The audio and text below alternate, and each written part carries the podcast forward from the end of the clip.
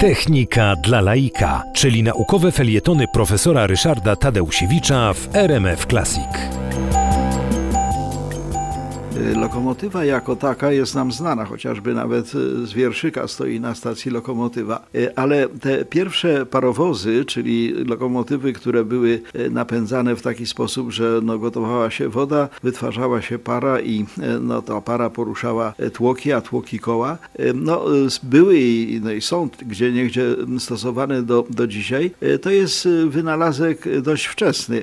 Tam cała seria była wynalazców, ale takim człowiekiem, który wbił tą ostateczny y, gwóźdź y, w tą sprawę, to był George Stevenson, który 14 czerwca 1814 roku stworzył i zbudował wraz z torowiskiem y, właśnie tą lokomotywę, nazywał ją Rakieta. No i ona oczywiście mm, ciągnęła mm, pociągi.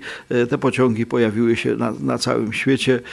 No, parowozy i, i, i te pociągi stały się elementem cywilizacji. I właściwie wszędzie można było tymi e, parowozami zajechać, z wyjątkiem e, sytuacji, która była pod ziemią, bo pod ziemią e, no, lokomotywa dymiąca być nie mogła. Chwilowo zostawię na uboczu problem kopalń. Tam, jak wiadomo, używano koni. Jest nawet piękna książka Łysek z pokładu Idy, która opisuje dzieje takiego konia, który pracował pod ziemią. Natomiast szczególna sytuacja wytwarzała się przy konieczności budowy tuneli.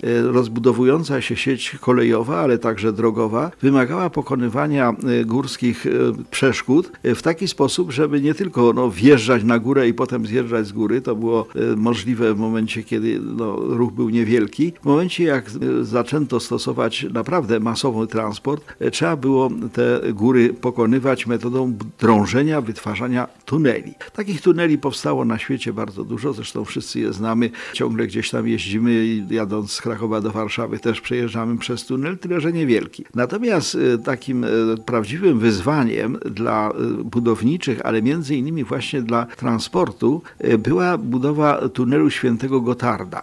To był jeden z ważniejszych tuneli w Szwajcarii. W 1871 roku rozpoczęto drążyć ten tunel.